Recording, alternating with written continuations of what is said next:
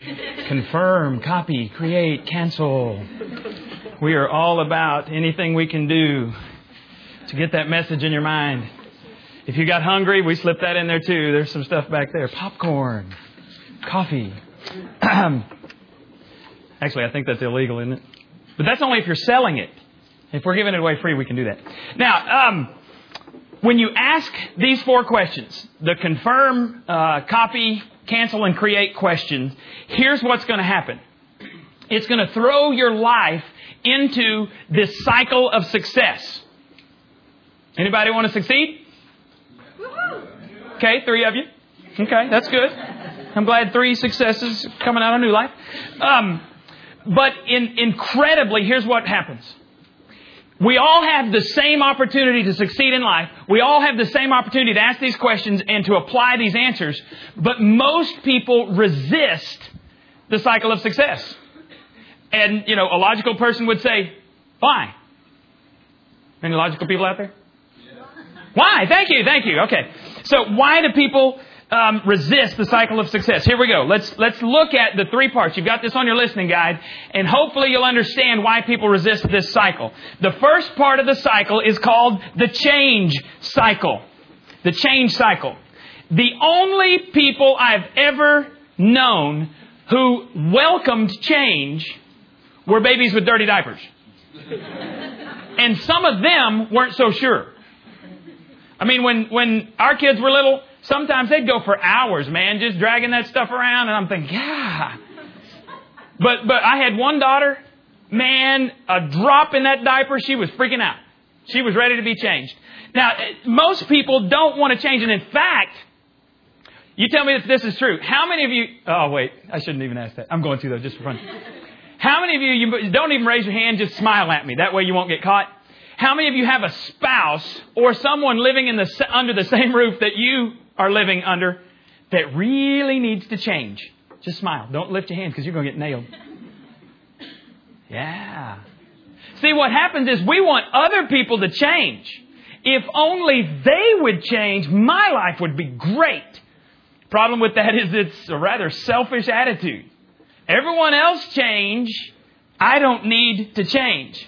So most folks are going to resist this change thing. You know, I don't want to change. If I got to change something, forget it. And here's what, here's what that attitude portrays. If I just keep on doing the same thing, I'll get the same results that I've always gotten that I hate about my life, but at least I know what I'm getting when I do this same stuff all the time, so it's familiar and it's comfortable. I would rather do that and get the same things I hate than make a change because that's unknown. That's uncomfortable. And I don't know if you know people that don't like change, but I know people who do not like change. But wise people ask these questions and they realize that they've got to change. Now, do you know when most people change? Two times that most people change. When they hurt enough, they have to. I've, I've talked with folks in jail. I've talked with folks in rehab. And a lot of those folks are willing to change because they have to.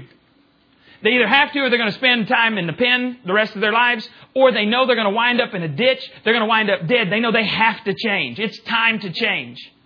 So folks change when they, when they hurt enough they have to, or they receive enough that they're able to. I don't know about you, but I'd rather be in that category. I'd rather learn stuff and realize, oh man, I can change. I've got enough knowledge. I've got enough help that I can change. I'd rather be in that category than the ones that have to change because the government is, is breathing down your neck. So we, we, those are the two folks that are, that are open to change. Now, as soon as you make any changes in your lives, it's going to move you into the second part of the cycle of success. And it's going to be even better than the first part. It's the conflict cycle. How many of you love conflict? Let me see hands. Let's vote. That's nobody. Okay. Now you begin to understand if, if I make changes and it's going to throw me into conflict in some area of my life, I'd just rather not make changes. And, and most people are like that. Conflict is like a four letter word, a curse word to some, some of you are going, conflict. No, it's like a curse word. I didn't say it was four letters. It's like a curse word to some people because my wife will do anything to avoid conflict. She hates it with a passion. She, she will take all kinds of, um, uh, she will make all the changes she needs to just so that she doesn't have to have conflict with me or anybody else in God's world until the point that she's ready to explode. She internalizes everything. And then one day, she's not herself, and I'm like, who took over? And then we have this talk, and I'm like, oh, she's been internalizing stuff because she'd rather do that than, than have any change or any conflict in her life. God forbid that we should ever ruffle anyone's feathers. So we run around trying to please others instead of doing what God's called, called us to do. And uh, anytime we try to please other people instead of pleasing God, that puts people first in our lives and not God. And it seems like the first of the Ten Commandments said, You shall have no other gods before me. So if I'm trying to please people, I put them in the number one category, and God says He's supposed to be in the number one category. Anything in the number one category besides God, that's idolatry. And the second commandment of the Ten Commandments says, You shall not have any idols in your life. Make no graven image or worship it. So we got to decide, are we going to please God? Are we going to please others? And if we're going to please God, there is going to be conflict in our lives. And if you're stuck, I can predict why you're stuck. It's because you've not taken steps in one of these first two categories. You may have asked the questions, no, I'm not going to change. Maybe you've started to change, you got a little bit of conflict and you went back to the way things were. You're like, I'm just not going to do that. But if by some miracle of God you begin to ask these questions, and you get bogged down, it's because you're in one of these first two stages. You're either in the change stage or you're in the conflict stage. And here's the really sad truth. If you do not move through the first two stages, you will never get to the third stage. You know what the third stage is? Growth. If you don't go through change and if you don't go through conflict, you will never get to the growth stage. If the change needs to happen, and if you're asking the right people the right questions so that you get the right answers, then watch this. Conflict, and, and I know you've never been told this before. At least my wife hadn't. Conflict will be good conflict. Had to read this book in seminary about caring enough to confront. And, and really, it, it put a whole different perspective on, on conflict, looking at it as a, as a positive rather than a negative, because it, everybody here believes that conflict is a negative connotation, right?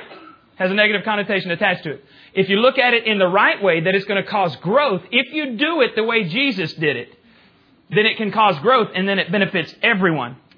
Um, so you've got change, conflict, growth. Change, conflict, growth. That's the cycle of success. And the reason most of us aren't succeeding is because we're not in that cycle. All right, now you get to lift your hands. How many of you are married here? Let me see. All right, that's a bunch of us. The rest of you are single. I'm pretty quick.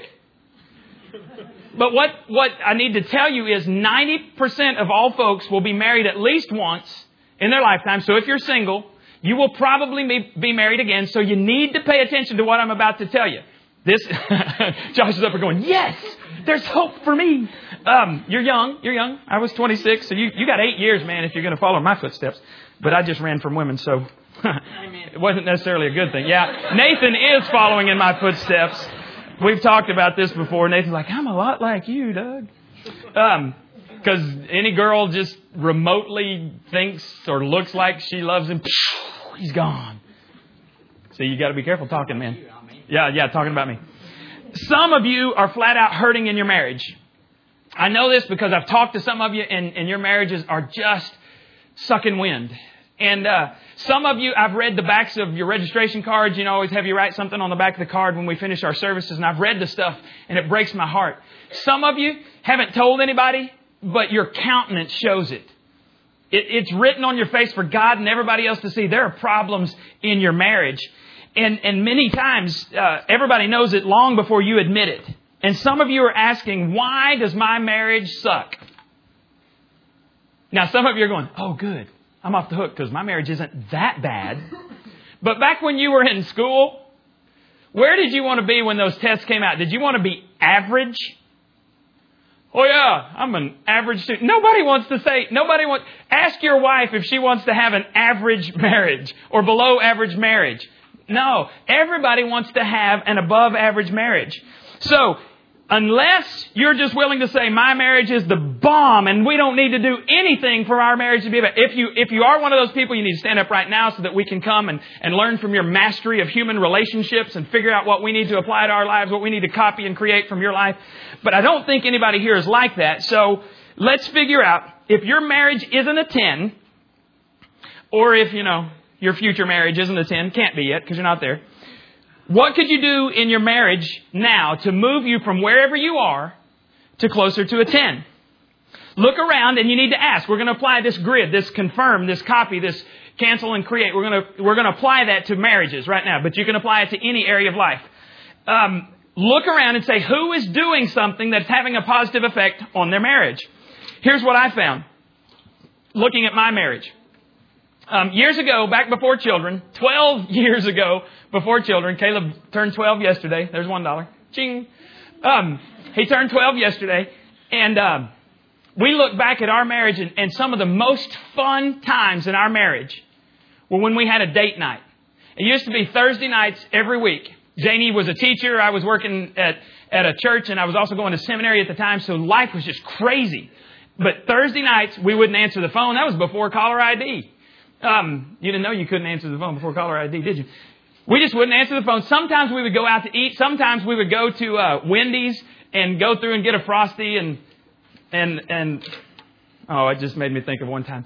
Um, we're going up to Wendy's. It's about a mile from our house, and Janie is this type that she's the closet person that eggs people on. You know, she would never do something to make herself look dumb in, in public, but if you want to do it, she'll laugh at you. You know that type of deal. So I was being kind of silly as we're pulling up to the to the drive-through, and and I said, "I want a frosty," and she goes, "I dare you to order like that." And I said, "Okay," because like it doesn't matter to me. And then I said, "Okay, I'm gonna say I want honk honk two frosties," and she goes, "No, you got to do that. Honk the horn and and do that." So I'm like, "Okay." So we pull up to the thing, and I said, "I want honk honk frosties," and they're like, "What?" And I said, "Count honk honk." That many frosties. And she's over here falling out of the car laughing. You know, they're thinking we're nuts. And I'm like, baby, anything I can do on date night to pump you up, I'm willing to do that. Date night was, that was just free. That wasn't even, I just remember that. Date night was non-negotiable and that was some of the most fun we ever had. We started looking at our life and we realized that, you know, with kids, with, uh, with gymnastics, with, with starting a church, with soccer, with all of these things that are going on, we haven't had time for us. And so last fall, we, st- we started going to ballroom dancing. And there were about four couples, five couples that went with us. It was the most fun that we've had in 12 years. We would go dancing. Even Nathan went dancing. Even our drummer went dancing. And he's going to tell you he was good. He's not. Um, but see, a lot of guys are like, I can't dance. And I'm like, there is a room full of white guys with no rhythm that can't dance either, so don't worry. You'll fit right in. Dance class wasn't for me, it was for my wife. And we had a blast. And, and we would talk, and, and you know, every time Janie and I have date night, and, and I've made a commitment to Janie and to, to uh, uh, some of the guys in the church to hold me accountable this, we've reinstituted the, the date night. And, uh, and, and for us, we can't always go at night. And so we're going to have once a week, we're going to have a time where we go. Yesterday we went and, and, and had coffee. And every time that I, and I told Janie this a couple of weeks ago, I said, we got to reinstitute it. And I said, I want to take you at least once a week. I want to take you to get coffee, just two of us. She goes, really? Me? I'm like, yeah. every time I take her out, you know what I discover? I like her. Because after 16 years, you just start doing life and you just start existing and it's not any fun anymore and you just try to make it through the day and hit the pillow and then get up the next day and do it again, that's no fun. I discover my wife is smart. She laughs at my jokes. It's part of why I married her. There were actually women that, that I thought about marrying, they didn't get it. I'd say something, they go, huh? And I'm like, okay, we gotta go. You know, let's just go home. This is done. She's beautiful. She's a great kisser. And some of you need to be reminded that your spouse is a great kisser for something other than sex. Oh, I know some of you are having a hard time now because we brought the sex word up. But anyway, when I date my wife, we have a great time. And I guarantee you, she will change her schedule. Whatever, baby, I want to take you out. Okay, you just name the time and place. And we go out and we have a date. So, what more could a guy want? You know, my wife is beautiful. She laughs at my jokes. She's a great kisser. I'm, I'm happy, man. My, my life is going great right now. Now, how many of you have a date night? Let me see your hands. One, two. Okay, this is a serious indictment on our church. okay. Um, you two that have date night, is it something you look forward to or do you dread it? Look forward to it. You look, you like it. Do your wives, these are two guys in here, but for those who listen on the tape, um, do your wives look forward to it or are they like, oh, I gotta go out with him again, you know? They look forward to it. Alex actually told me that when they started doing a Sabbath, he takes off Mondays and they started doing a Sabbath, that at first it was very difficult for Danielle, but now it's like sacred. Golly, it seems like the Bible knows what it's talking about. God knows what He's talking about when you have a, Sabbath and it's sacred and their family loves it. So look around and see if you can have a date night. And, and you don't have to make it up. Copy it from somebody else. It's not hard. What you did to get her, you do to keep her. Some of you, it's a long time since you dated your spouse. And that's why there's problems. Maybe you need to go back to dating and treat her like she's special, not like she's a leftover. And then watch what happens in your family. Now, if you choose to create or, or copy or whatever, confirm this in your life, you will face conflict. When Alex and Danielle first went through this whole uh, Sabbath thing, it used to drive me nuts because we have our creative team meeting on, on Tuesday mornings, and sometimes I would need to get a hold of him. They don't answer the phone on Mondays. They won't answer the door. If they see you coming, they'll hide and pretend they're not in there. If you're, if they're at Walmart and you see them, they won't even wave at you on Mondays. They take, I'm just kidding. they take this so seriously that, that this is their sacred time. And, and, you know, if you have an emergency and you need the Maldonados, God forbid that it should be on Monday because you're not getting them.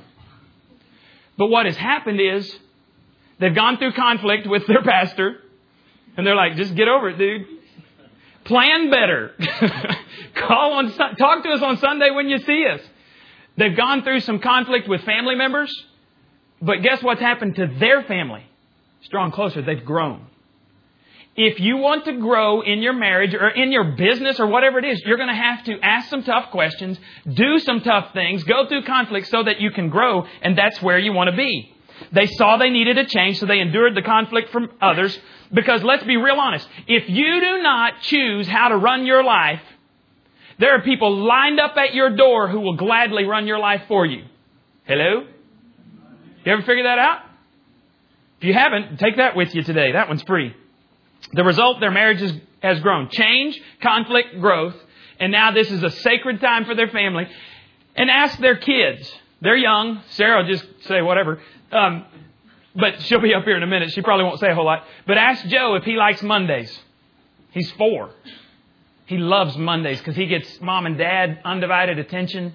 He thinks that's normal. And it should be normal for people who follow God. Now, I really want to raise the bar today and, and challenge you all to make some changes. So I'm gonna, I'm gonna apply a scripture right now that, that I hope it just pierces you to the heart. James 4:17. Remember, it is a sin to know what you ought to do and not do it. Knowing the right thing is not enough. Doing the right thing is what separates the mature from the immature. so you got a, a, decision to make right now. You can leave today and just say, oh, that's bunk. He didn't know what he's talking about. Or you can ask some tough questions and you can move on to, toward maturity in your life. When it comes to your family, your marriage and your family, it's not the thought that counts. Caleb's going to get another dollar because yesterday was his birthday, and we have this thing at our house where when you get up on your birthday, you are showered with gifts. You get to have the special plate on that day, and whatever you want to eat that day, you get to choose it. Well, we had a surprise for him last night. We didn't tell him that. So he gets up yesterday and he gets three presents. One present is a pair of blue jeans, one present is a shirt, and then he got something from his sisters. Now, if you're 12 is that a good birthday? That stinks. I knew what was coming later. Janie knew, she said, You got to get me out of the house. Part of why we had a date yesterday, she said, Because I can't stand to see him in this agony. We knew what was going to come last night. Had this celebration where all of these men came and, and poured value into his life. And, and when we got home, we gave him another present and he got all of this stuff. And it was, it was such a shocking experience. He said, I couldn't sleep, Dad. He said, All those men showed up for me. Said, that was awesome. Um, knowing the right thing, I mean, this, this whole idea, it's the idea that counts, it's the thought that counts, doesn't work. Because because we're like, oh, well, we love you. It's a special day. You're 12. Woo-hoo. And Janie, she was just laying it on thick because she's like, Yay, I'm fixing your meal. Isn't that great? And he's like, I got blue jeans, you know? and, uh, it is not the thought that counts. If, if someone tells you that, they are too stinking lazy to get off their rear and go do something special for you. So ladies, if your guy ever pulls that, tell him that you have authority from your pastor and from God to take a two by four and nail them upside the head with it because they are screwing up your marriage because they're too lazy to do anything about it. Now I know I'm putting the pressure on myself too because I'm getting recorded here, and some of y'all are going to mail it to me anonymously.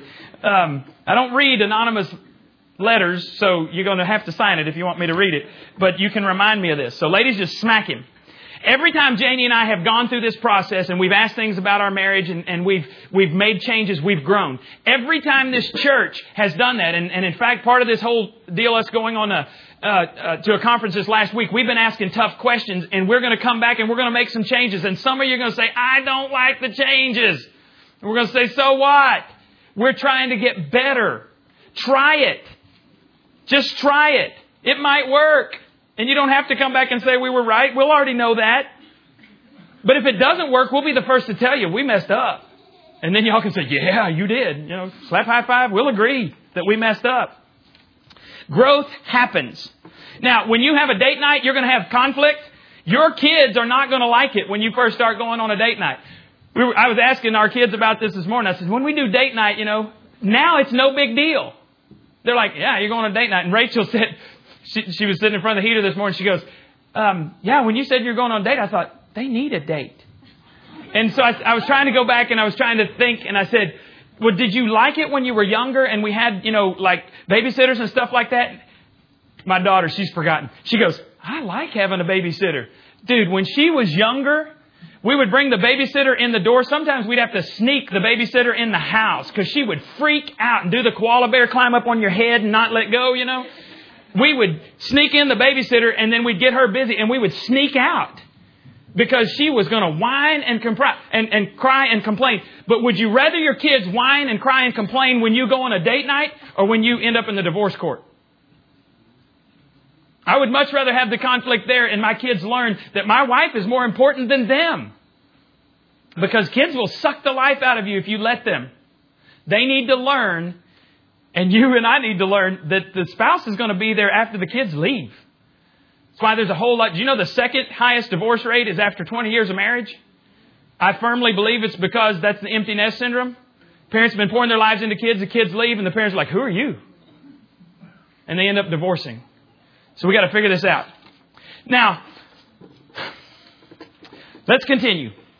Let's ask this question. I got a question for you, and we're going to finish up, and then I'll send the parents out that are, that are dedicating their babies. Here's a question I have for you, and it's on your listening guide. Some of you are asking the question right now God, where are you? Now that's the uh, simplified version of the question. The longer version is, God, why are you moving so slowly in my life? Ever ask that question? Um, now on your listening guide, you have a blank there. And I want you to write down, take just a second and write down wherever it is in your life that God seems to be moving at glacial speed. Could be finances, could be, you know, work, it could be um, with a child, it could be, God, why am I not having children? God, why is this happening? God, why, whatever it is, whatever in your life that God seems to be moving so slowly, just jot that down real quickly. Why are you so slow to take the hurt away? Why are you so slow to make me mature and successful? Nobody's ever asked that one except me. God, where, where are you and why are you so slow to act in my life? Now, I wouldn't dare to try to give you the oversimplified answer, but what I want to do is I want to show you just a couple of scriptures and let's apply this as we finish up. Toward the end of Jesus' earthly ministry, he's hung out with his disciples for three and a half years. He's about to go to heaven, and the disciples have some serious questions for him. And in John 16, 12, Jesus says, I still have many things to tell you, and here's the key, but you can't handle them now. I don't want to hear that. I'm ready for anything, God. Bring it on. Now he's telling his followers, you're just flat out not ready to hear what I have to tell you. When you're ready, I'll be glad to bring the next lesson into your life. But you've not learned the lessons that I've already taught you. Apply those, then we'll move on. See, this is like the remedial class. And I'm in the remedial class. You know, the real slow learners class? God waits until you obey what He's already told you to do before you get to move into the next section. God says, I'm moving just in, as fast in your life as you will allow me to move. When you're ready for that next lesson, then I'll bring that next lesson. So, here's the question we gotta ask ourselves. Have I obeyed everything that God's already told me to do? And before you answer that, let me give you another example from scripture. One day, a young man comes up to Jesus and he asks the question, Teacher, what must I do to receive, to have eternal life?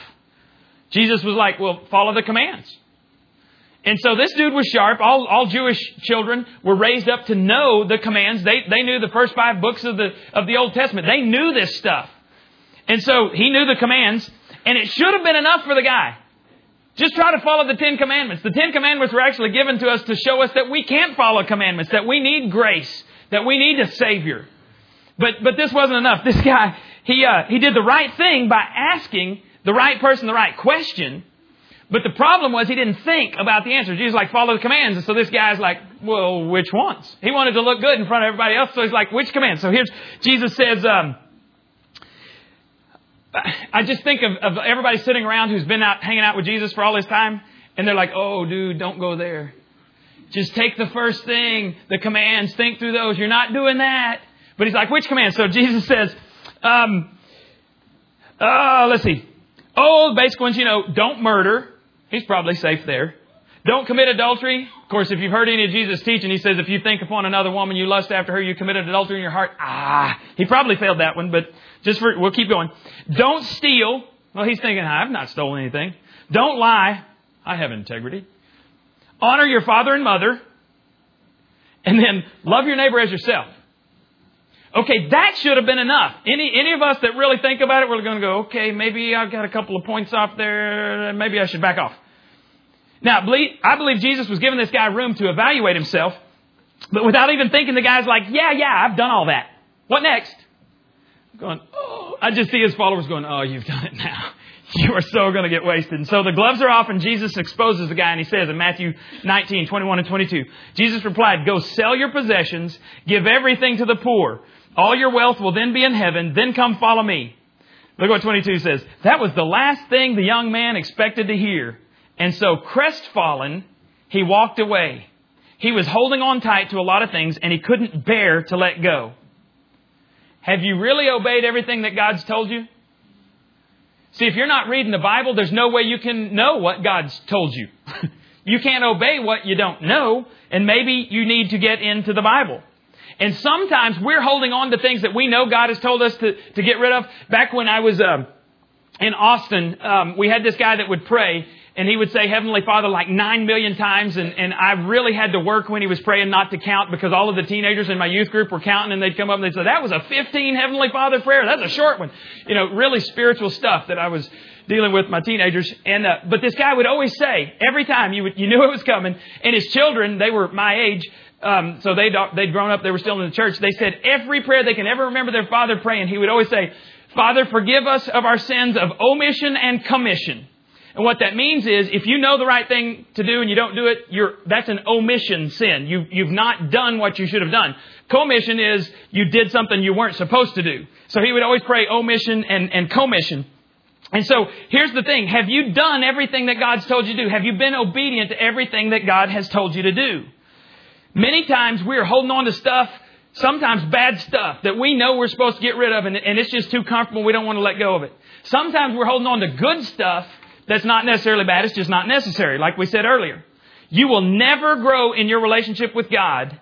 You will never get into the success cycle until you let go of your past, until you obey what God's already told you to do. Change, conflict, growth. That's how it goes. Now, let me just pause here. If you've got a child that, that's going to be dedicated today and, and, uh, and they're not up here with you, go ahead and, and, and sneak out on a wooden floor. Sneak out. you will begin to grow when you obey what God has shown you because then God says, I can trust you and I can give you more. Now, here's the deal God is much more interested in your relationship with Him than He is in what job you have. God's much more interested in our church having a relationship with Him and depending on Him than in what building we meet in. God's much more interested in you than how much money you have in the bank, um, than really any of your problems in the past. I know those of you here last week, we showed the video, and, and the whole message from the Father to the Son was there's nothing you can ever do that will make me love you any less. And so God's saying, I love you regardless of your past. I'm much more interested in your future than your past. But if you want me, God is saying, if you want me to be more involved in your future, you gotta obey what I've already told you to do. Because I only give more to those that I can trust. And the way we demonstrate that God can trust us is through our actions, is through obedience. Jesus even said, if you love me, you will obey what I command. So he equates obedience with love. And a lot of times, if we look at it, we got to admit that our lives are not very loving towards God because we just flat out turn up our noses at, at what He tells us to do. So, when we die, we don't get to take our job, our money, our possessions. We don't get to take that stuff with us to heaven. The only thing we get to take to heaven is our character. So God has decided that He will spend whatever lifetime we have He's going to spend that lifetime molding us and shaping us so that our character that gets to spend eternity with Him, if you're a child of God, if you're not, then, then you got some serious issues you need to work through. But He works to mold and shape you so that your character, that part of you that's going to live forever, looks as much like Jesus as possible. So what we got to do is we got to spend our time asking the right people the right questions so that we get the right answers. And then we'll get on the success cycle. And I want to be there. And I, I kind of think you do too. Now, I want you to take your registration cards and fill those out real quickly.